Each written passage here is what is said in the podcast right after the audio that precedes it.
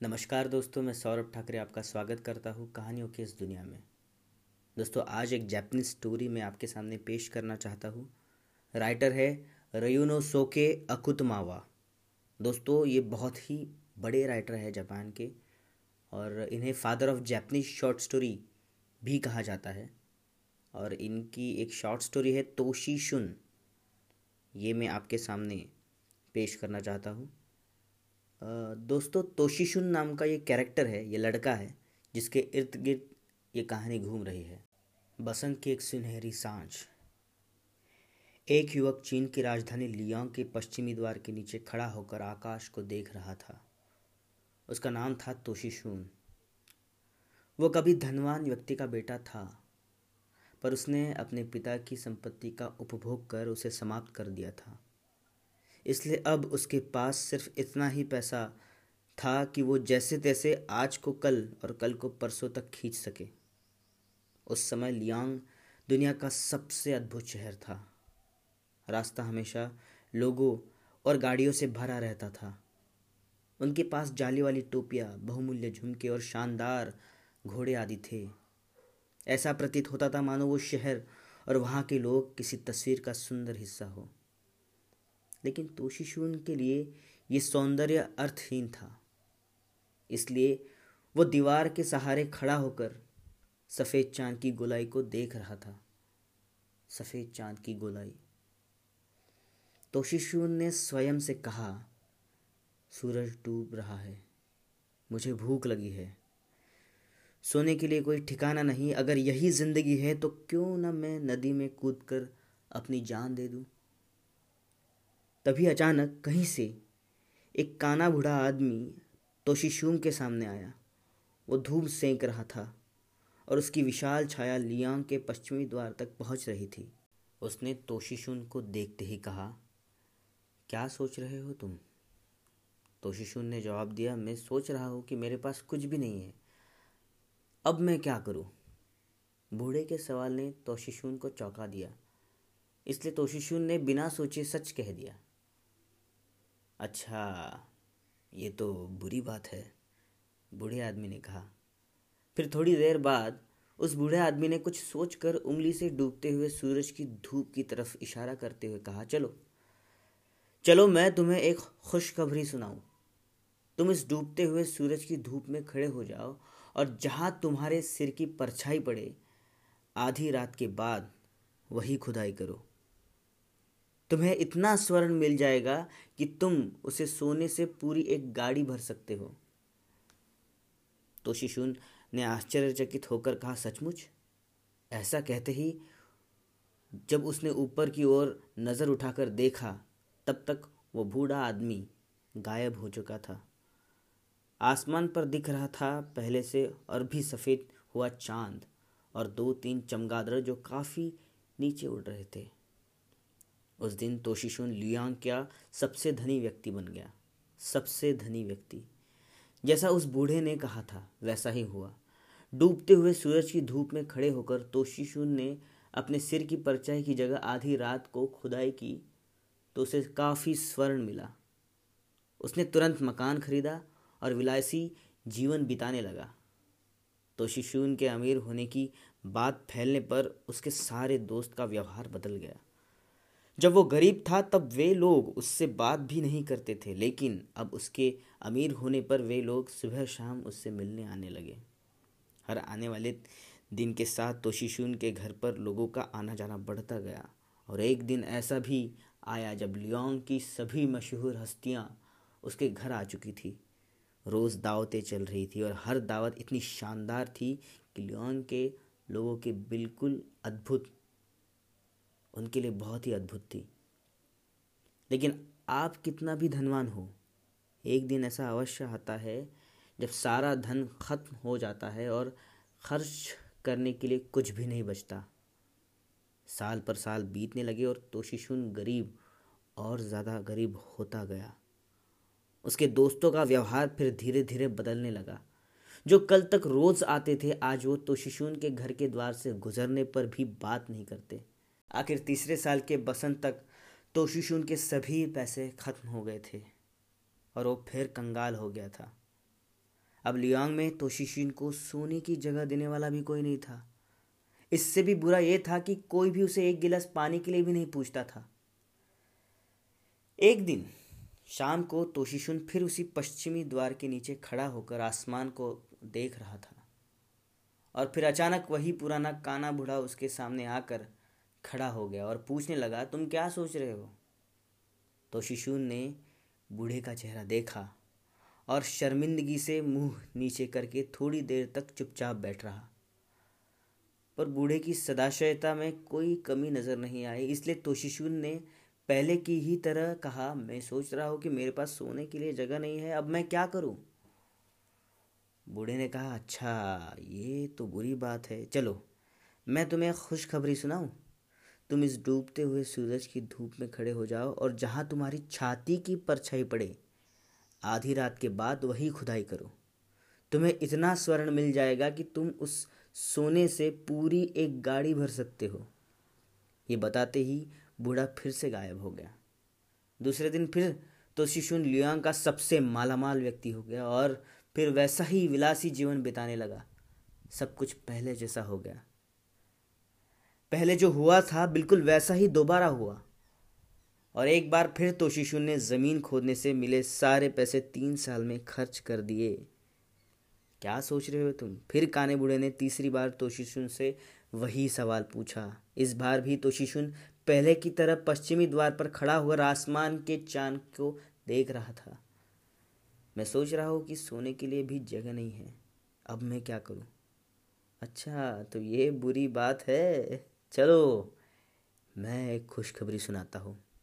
इस डूबते हुए सूरज की धूप में खड़े हो जाओ और जहाँ तुम्हारा पेट की परछाई पड़े, वहीं आधी रात के बाद खुदाई करो। तुम्हें इतना स्वर्ण मिल जाएगा कि तुम उस सोने से पूरी एक गाड़ी अब जब बूढ़ा ये बोल रहा था, तब अचानक तो शिशु ने हाथ ऊपर उठाकर बूढ़े की बात को बीच में ही काट दिया। नहीं, मुझे अब और पैसा नहीं चाहिए। तो शिशु ने कहा तुम्हें और पैसा नहीं चाहिए? नहीं चाहिए। ठीक है। तो विलासिता से ऊब गए हो। मैं समझ गया। बूढ़ा सवालिया निगाहों से उसके चेहरे को देखते हुए बोल रहा था। विलासिता से उब गया क्या? तो शिशुन ने कहा, नहीं, ऐसा नहीं है। मैं लोगों से उब गया हूँ। लोगों से। तो शिशुन ने रुखाई से जवाब दिया, दुनिया के लोगों के पास भावना नहीं है, सच्ची भावना। जब मेरे पास पैसा होता है तो वे दयालु हो जाते हैं। मेरे साथ हँसते हैं, मुस्कुराते हैं, लेकिन जब मैं गरीब हो जाता हूँ, तब मुझे देखते भी नहीं है। तो कौन अमीर बनना चाहेगा? जब बूढ़े ने ये सुना तो वो दांत निपोरते हुए हंसने लगा। अच्छा हाँ तुम दूसरे युवाओं की तरह नहीं हो। तुमने जल्दी सीख लिया तो अब तुम गरीब होने पर भी खुश रह सकते हो, है ना? तो शिशु ने झिझकते हुए कहा, गरीबी और खुशी दोनों एक साथ मेरे लिए असंभव है। इसलिए मैं आपका शिष्य बनना चाहता हूँ। आप बड़े मायावी है है ना? सिर्फ़ कोई जादूगर ही एक रात में मुझे लियांग का सबसे धनवान व्यक्ति बना सकता है। कृपा करके मुझे अपना शिष्य बना लीजिए। मुझे मुझे मायावी बना बनने में रास्ता दिखाइए। मुझे मायावी बनना है। बूढ़ा नाक भाव सिकोड़ते हुए चुप होकर कुछ सोच रहा था। थोड़ी देर बाद बूढ़े ने हंसकर कहा, तुमने सही कहा है। मैं गैम्बिसन पहाड़ पर रहने वाला मायावी हूँ। जब पहली बार मैंने तुम्हारे चेहरे को देखा था, तभी मुझे लगा था कि तुम जल्दी सीखने वाले हो। इसलिए मैंने तुम्हें दो बार धनी बनाया। सचमुच तुम माया बनना चाहते हो? तो मैं बना दूँगा। उसके शब्दों ने तोशिशून को प्रसन्न कर दिया। बूढ़े का अंतिम शब्द सुनते ही तोशिशून ने सिर झुकाकर बूढ़े की दया दृष्टि के लिए धन्यवाद दिया। नहीं नहीं नहीं नहीं नहीं, मुझे धन्यवाद देने की ज़रूरत नहीं है टिक्कांशी ने कहा। मतलब वो बूढ़े ने कहा, दोस्तों। नहीं नहीं, मुझे धन्यवाद देने की ज़रूरत नहीं है। अगर मैं तुम्हें अपना शिष्य बना लूँ तो भी तुम मायावी बनोगे कि नहीं? ये तुम्हारे ऊपर भी निर्भर करेगा। पर जैसे भी हो, पहले तुम्हें मेरे साथ गैम्बिसन पहाड़ तक आना होगा। देखो, पीछे किसी ने बाँस की छड़ी रखी है। हम इसका प्रयोग कर सकते हैं। तिक्कांशी ने छड़ी उठाकर कोई अजीब सा मंत्र पढ़ा और वे दोनों छड़ी के इर्द गिर्द टांगे फैलाकर बैठ गए। जैसे घोड़े पर सवार हो। फिर एक आश्चर्यजनक घटना हुई। छड़ी तेज़ी से ड्रैगन की तरह आकाश में ऊपर उड़ने लगी। तोशीशुन विस्मय से, के साथ डरते डरते नीचे ज़मीन की तरफ़ देख रहा था। ऐसा करने पर उसे डूबते सूरज की रोशनी से नहाए नीले पहाड़ दिखे। लियांग और उसका पश्चिमी द्वार कहीं नज़र नहीं आ रहा था। बाँस की छड़ी पर सवार दोनों आदमी थोड़ी देर में गैम्बिसन पहाड़ की एक विशाल चट्टान पर उतर गए। वो बहुत ऊँची जगह थी। इसलिए सबसे ज़्यादा चमकने वाला तारा भी वहाँ से कटोरे के बराबर दिखता था। चारों ओर शांति थी, क्योंकि वहाँ पर कोई नहीं आता था। तिक्कांशी ने चट्टान पर तो शिशुन को बिठाकर कहा, मैं महामाया से मिलने जा रहा हूँ। तुम यही रहो जब तक मैं वापस नहीं आऊँ। मेरे जाने के बाद कई असुर शक्तियाँ तुम्हें दिखाई देंगी और आकर्षण देने की कोशिश करेंगी। कुछ भी हो, एक शब्द भी मत बोलना। एक शब्द भी बोलोगे तो तुम मायावी नहीं बन पाओगे। समझ गए तुम? हाँ मैं समझ गया। तो शिशु ने जवाब दिया। मैं कदापि नहीं बोलूँगा। मैं कदापि एक शब्द भी नहीं बोलूँगा। हाँ ठीक है, बूढ़े ने कहा। अब मैं महामाया के यहाँ जाने के लिए निकल रहा हूँ। ऐसा कहकर तिक्कांशी बास की छड़ी पर बैठकर रात्रि के अंधेरे में गुम हो गया। कुछ देर बाद तो शिशुन को एक आवाज़ सुनाई दी। वहाँ कौन बैठा है? उस आवाज़ में गुस्सा था, लेकिन तोशिशुन ने कुछ नहीं कहा, जैसा कि बूढ़े ने उसे सिखाया था।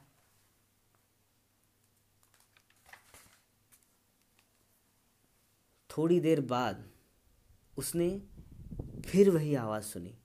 अभी जवाब दो या मरने के लिए तैयार हो जाओ। फिर भी तोशीशुन ने कुछ नहीं कहा। अचानक एक बाघ चट्टान के ऊपर कूदा। उसकी आँखों में गुस्सा और चमक थी। वो तोशीशुन को घूर रहा था और ज़ोर से दहाड़ रहा था। लेकिन सिर्फ़ इतना ही नहीं था। फिर विशायकाल सांप दिखाई दिया। तोशीशुन वहाँ ही बैठा था और कहाँ भी नज़र नहीं देख रहा था। कुछ देर बाद बाघ और सांप गायब हो गए। पीछे सिर्फ़ हवा में हिलते चीड़ के पेड़ की आवाज़ सुनाई दे रही थी। तभी भयावह हवा का झोंका आया। बिजली चमकने लगी, मूसलाधार बारिश होने लगी, हवा का शोर होने लगा। और उसी में नौ मीटर ऊँचा भयानक राक्षस उसके सामने प्रकट हो गया। वो सोने का कवच पहने हुआ था और उसके पास राक्षसी तलवार थी। आँखों में आक्रोश लिए राक्षस योद्धा ने कहा, तुम क्या सोचते हो? तुम हो कौन? शुरू से ही गैम्बिसन पहाड़ मेरा घर है और आज यहाँ तुम मुझे मिले हो। मुझे बताओ कि तुम कौन हो या फिर अपनी जान गवा दो। लेकिन तोशिशूर ने बूढ़े की बात को ध्यान में रखा और अपना मुँह बंद रखा। तो तुम जवाब नहीं दोगे, ठीक है? राक्षस योद्धा ने कहा कि अगर तुम इसी तरह का व्यवहार करोगे तो मेरे सेवक ज़रूर तुम्हारे टुकड़े टुकड़े कर देंगे। राक्षस योद्धा ने तलवार को अपने सिर के ऊपर उठाया और पहाड़ों से ऊपर उठते हुए उसके सेवकों से पूरा आसमान भर गया। थोड़ी देर में नीचे आकर वे तो शिशुन के टुकड़े टुकड़े करने वाले थे। अगर तुम इसी तरह का व्यवहार करोगे तो मेरे पास कोई और रास्ता नहीं। ये कहते हुए उस राक्षस योद्धा ने एक झटके में तोशिशून का काम तमाम कर दिया। उसकी मृत आँखें ऊपर की ओर आसमान की तरफ़ देख रही थी। तोशिशून की मृत आँखें। तो शिशुन की लाश अब भी चट्टान के ऊपर पड़ी थी, लेकिन उसकी आत्मा तेज़ी से नरक की ओर बढ़ रही थी। तो शिशुन की आत्मा पत्ते की तरह ठंडी हवा में इधर उधर उड़ रही थी, जब तक कि वो एक बड़े भवन के सामने ठिठक नहीं गया। भवन पर एक नाम पट्टी का टंगी थी। जिस पर लिखा था, यात्रा का अंतहीन पड़ाव। उसके सामने असंख्य शैतान थे। शैतानों ने तो शिशुन को देखते ही चारों ओर घेर लिया। वे उसको काले और सुनहरे कपड़े पहने हुए एक अजीबो गरीब प्राणी के समान ले गए। तो शिशुन को पक्का विश्वास हो गया कि ये यमराज है। तो शिशुन आने वाले भविष्य से भयभीत होकर यमराज के सामने घुटने टेक कर बैठ गया। तुम कौन हो और तुम क्यों गैम्बेसन पहाड़ आए हो? यमराज ने कड़कती आवाज़ में हज़ारों ढोलकों की तरह गूंज, गूंजते हुए कहा। तो शिशुन सवाल का जवाब देने के लिए प्रस्तुत हुआ, तभी उसे तिक्कांशी को दिया हुआ वचन याद आ गया। इसलिए उसने अपना सिर झुका लिया और कुछ नहीं बोला। तब बाद में यमराज बोला, तुम जानते हो कि तुम कहाँ हो? तुरंत जवाब दो, वरना तुम्हें अपने जन्म पर अफसोस होगा। तो शिशुन फिर भी नहीं बोला। इसको देखकर यमराज ने धीमी आवाज़ में शैतानों से बात की। वे तुरंत तोशिशुन को पकड़ यात्रा के अंतहीन पड़ाव पर आकाश में उड़ गए। हर कोई जानता है कि नरक में नुकीले पहाड़, खूनी झील, आग्नेय घाटी और बर्फानी समुद्र आदि है। वे सब काले अंधियारे आसमान में मौजूद थे। यात्रा के अंतहीन पड़ाव के ऊपर तोशिशून को एक के बाद एक दूसरी यंत्रणा से गुजरना पड़ा। उसके शरीर में ज़बरदस्त दर्द हुआ। उसके सिर, चेहरे जीप छाती और चमड़ी पर भी यंत्रणा के निशान थे। फिर भी तोशिशून कुछ नहीं बोला। शैतान वे सब कुछ करके थक चुके थे, जिससे तोशिशुन बोल उठता। वे इससे ज़्यादा कुछ नहीं कर सकते, इसलिए वे फिर आसमान में उड़ गए, जहाँ यमराज उनका इंतज़ार कर रहा था। सभी शैतानों ने एक साथ कहा यह मनुष्य नहीं बोलेगा, फिर चाहे हम इसे कितनी भी पीड़ा दे। ये सुनकर यमराज का चेहरा और भी भयानक हो गया और वे सोच में पड़ पड़ गए। फिर अनायास उसके मन में एक विचार आया, इस मनुष्य के माता पिता यहाँ नरक में हैं, उन्हें मेरे पास ले आओ। यमराज के बोलते ही एक शैतान अंधेरी रात में हवा की गति से उड़ गया। वो जैसे हवा की गति की तरह उड़ा। उसी प्रकार तो शिशुन की माता पिता को माता पिता की मृतात्माओं के साथ तुरंत वापस आ गया। इन दोनों विचित्र जीवात्माओं को देखकर तो शिशुन को विस्मय से भी अधिक गहरा आघात पहुँचा। वे घोड़े जैसे थे, दिखते थे, लेकिन उनके चेहरे उसके माता पिता जैसे थे। मैं फिर पूछता हूँ, तुम कौन हो और गैम्बिसन पहाड़ पर क्यों आए हो? अगर तुम तुरंत जवाब नहीं दोगे तो तुम्हारे माता पिता दुखी होंगे। फिर भी तो शिशु ने जवाब नहीं दिया। क्या तुम अपने माता पिता के विषय में कुछ नहीं सोचते? तुम बेहद स्वार्थी हो। स्वार्थी? सिर्फ़ अपने लिए सोचते हो, यमराज की आवाज़ हज़ारों ढोलकों की तरह गूंजने लगी। तब यमराज ने शैतानों को आदेश दिया, उनको मारो शैतानों, उनको आंतरिक आतंकित करो, दर्द का एहसास दिलाओ, भयानक भीषण दर्द का। शैतान एक साथ चिल्लाए, जी। वे अपने अपने कोड़े उठाकर दोनों घोड़ों को मारने लगे। हवा को चीरते हुए उनके कोड़ों, कोड़े लगातार बज रहे थे और घोड़े के शरीर को क्षत विक्षत कर रहे थे। यहाँ, वहाँ, हर जगह। तो शिशु उनके माता पिता जो घोड़े जैसे दिख रहे थे, कोड़ों की चोट से बचने के लिए शरीर को लगातार हिला रहे थे। उनकी आँखें खून के आंसुओं की से भरी हुई थी। वे दहाड़ मारकर रो रहे थे और उनकी आवाज़ दिल दहला देने वाली थी। यमराज ने शैतानों को रुकने का आदेश दिया और तोशिशून की तरफ़ देखता हुआ कहा, क्या अब तुम बोलने के लिए तैयार हो? दोनों घोड़े यमराज के सामने ज़मीन पर पड़े हुए थे। वे भीषण दर्द से कराह रहे थे। ईश्वर कभी किसी को इतना दर्द न दे। आँखें बंद कर तो शिशु ने जी जान से तिक्कांशी के शब्दों को याद करने की कोशिश की। तभी एक बहुत धीमी आवाज़ ने उसकी एकाग्रता को भंग कर दिया। ये आवाज़ उसकी माँ की थी। उसकी माँ। वो भला अपनी माँ की आवाज़ कैसे भूल सकता था? उसकी माँ ने सिसकते हुए मध्यम स्वर में कहा, तुम चिंता मत करो तो शिशुन, हमें कुछ भी नहीं होगा। जब तक तुम खुश हो, चिंता की कोई बात नहीं। यमराज, कुछ भी कहे, कुछ मत बोलना। अगर तुम नहीं चाहते, तब तो कतई नहीं। इतनी यंत्रणा से गुजरने के बाद तो शिशुन की माँ को सिर्फ़ उसकी चिंता थी। वो सिर्फ़ उसके बारे में सोच रही थी। जब वो धनी था लोग तो शिशुन को पसंद करते थे जब वो गरीब गया, हो गया, तब वे उससे बात नहीं कर सकते थे। लेकिन उसकी माँ, वो हमेशा उसके बारे में सोचती थी। कभी भी, कहीं भी, कितनी महान थी वो। एक श्रेष्ठ मनुष्य और फिर भी कितनी सरल। तो शिशुन तिक्कांशी के शब्दों को भूल गया। उसने दौड़कर अपनी माँ को अपनी बाहों में भर लिया।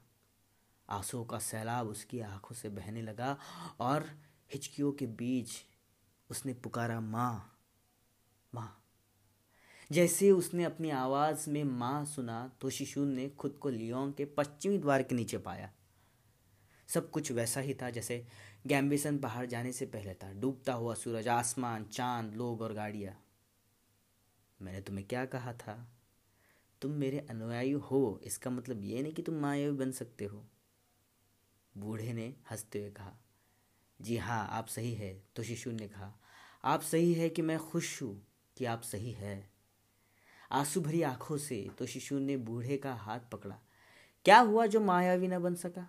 मैं मौन खड़े होकर अपने माता पिता को उस नारकीय यंत्रणा से गुजरता हुआ नहीं देख सकता था। अगर तुम सिर्फ़ खड़े होकर कुछ नहीं बोलते तो तिक्कांशी ने तोशिशून को सख्ती से देखते हुए कहा अगर तुम सिर्फ़ खड़े होकर कुछ नहीं बोलते तो मैं खुद तुम्हें मार देता। तो अब तुम मायावी नहीं बनना चाहते और तुम अमीर भी नहीं बनना चाहते। तो फिर तुम क्या बनना चाहते हो? मैं क्या हूँ? इससे कोई फ़र्क नहीं पड़ता। मैं सिर्फ़ सीधी, सादी, सरल ज़िंदगी जीना चाहता हूँ। तोशिशुन ने बदली हुई आवाज़ में कहा, इस विचार पर अंगद के पाव की तरह डटे रहना। तिक्कांशी ने उसका जवाब दिया, डटे रहना। अब शायद फिर मिलना ना हो। इसके साथ ही तिक्कांशी मुड़कर चला गया, लेकिन वो रुका और उसने पीछे घूम कर देखा और मुस्कुराया और कहा, ताइजान पहाड़ के दक्षिण में मेरा एक छोटा सा घर है। वो सब तुम्हारा है और उसके आसपास के खेत भी तुम्हारे हैं। साल के समय वहाँ दूर दूर तक आड़ू से लदे पेड़ बहुत सुंदर प्रतीत होते हैं। इसका अनुवाद क्या है नाउ बातानवे तो दोस्तों, ये थी कहानी तोशिशून और कहानियाँ लेके मैं आऊँगा। तब तक स्टेट्यून्ड धन्यवाद।